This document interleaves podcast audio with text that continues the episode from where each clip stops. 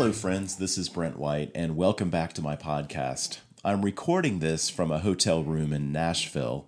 No, I'm not really a podcaster, but I am staying at a Holiday Inn Express, literally.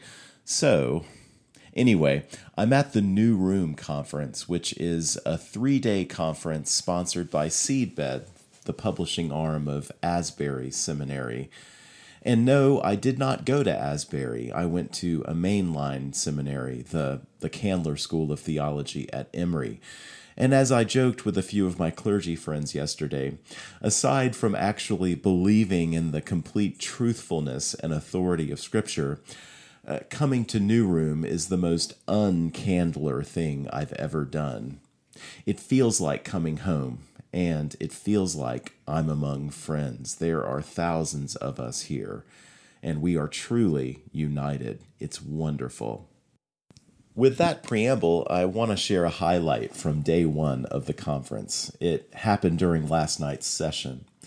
After a great worship set of songs led by none other than Chris Tomlin, a pastor and author from the West Coast named Jack Deere spoke on the theme of friendship with God.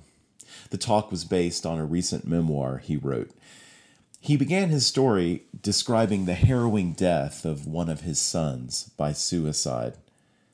He said, by the way, that upon receiving news that his son had died, some dear Christian friends in Texas, a married couple, called him and his wife and insisted that they come and stay with them for as long as they wanted.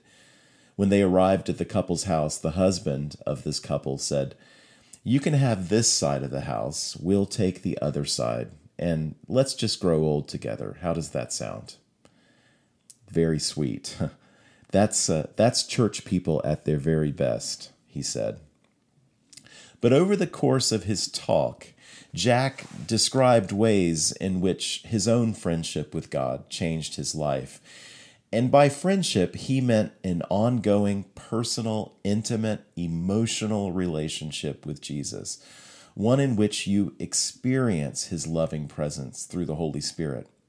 This friendship didn't happen automatically, by the way. He said he had been born again for years before he began experiencing the friendship of Jesus. He didn't even know it was a thing you could do.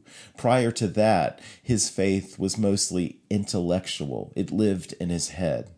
And he said that people in his life noticed the difference as he began nurturing this friendship.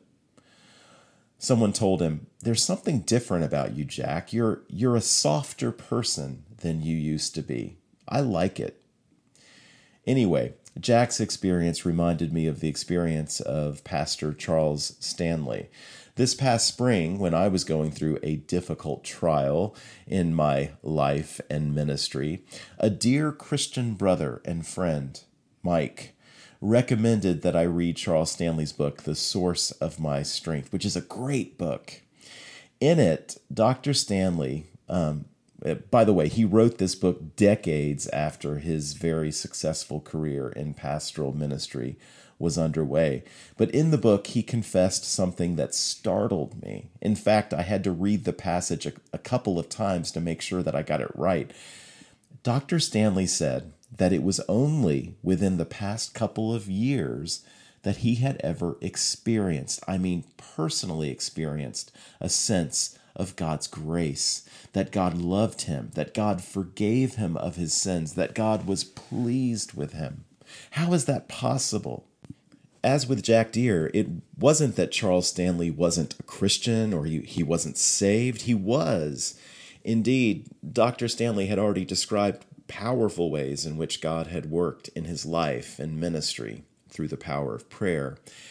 But he hadn't experienced God's love for him in, in a personal way until only a couple of years before he wrote this book. But now that he had experienced it, well, it changed his life.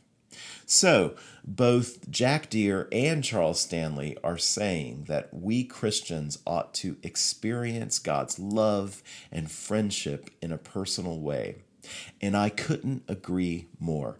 When David writes in Psalm 34, Oh, taste and see that the Lord is good, he is appealing to our senses, to our experience. He isn't saying, think it through, reason your way through these doctrines and this theology, and know intellectually that the Lord is good. No, taste and see.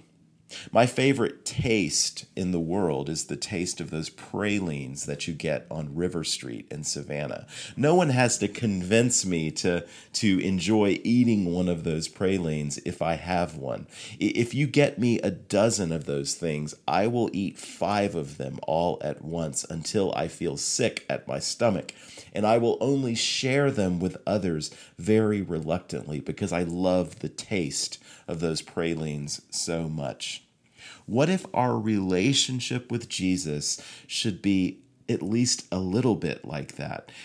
And how could it not be? Another psalmist writes in Psalm 84:10, for a day in your courts is better than a thousand elsewhere. I would rather be a doorkeeper in the house of my God than dwell in the tents of wickedness.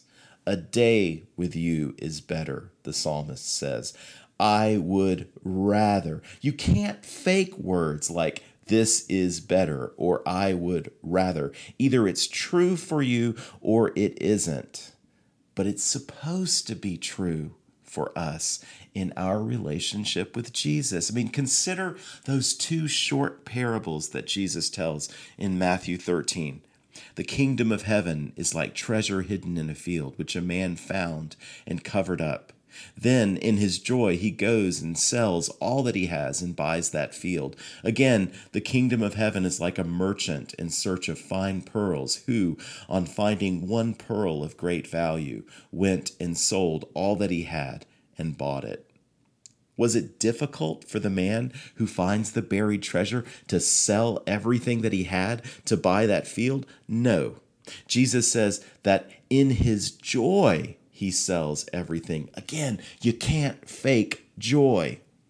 And the same is surely true for the pearl merchant. You can't fake this experience. Either you have this joy, this lasting happiness in Jesus, or you don't. But what I'm saying, what the speaker last night was saying, what Charles Stanley was saying, indeed, what the Word of God says is we ought to experience joy, a lasting kind of happiness, a, a, deep satisfaction that comes from our relationship with Jesus Christ. In fact, this is the only kind of, of lasting happiness that exists in the world.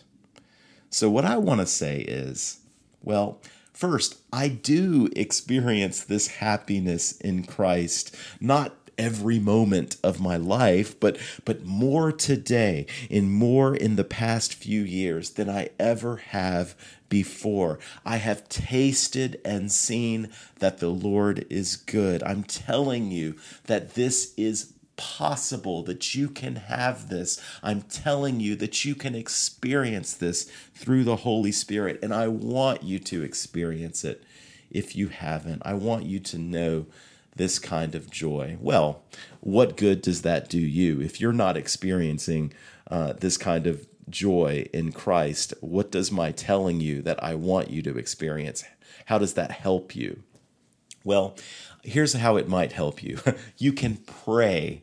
You can pray that the Lord would enable you to experience His love, His grace, His mercy, His friendship in a personal way. You can pray. You can expect that this is what you ought to experience, that this should not be unusual just for the, you know, just for the the the chosen few, but this ought to, you know, you yourself in your your normal, ordinary, everyday life ought to experience uh, lasting happiness and joy and satisfaction and contentment in your relationship with Christ. So, I guess what I want to do now, I want to close this podcast by by saying that if you haven't experienced, I'm not saying you're not a Christian. I'm not saying you're not saved, but I am saying that if you are not experiencing um, uh, the joy that comes with a relationship with Jesus. If you are not tasting and seeing that the Lord is good, I would like for you to pray with me right now. Dear Lord Jesus, you know that I have been following you and I'm trying to be a faithful disciple of yours. I want right now to taste and see that you are good. I want to experience the, the joy and the lasting happiness and the satisfaction that comes from a relationship with you. I confess that for whatever reason, I have not experienced it, but I want to. I want your Holy Spirit to fill me. I want your Holy Spirit to give me um, a, a, a profound sense of your love right now. Dear Lord, make it so. Amen.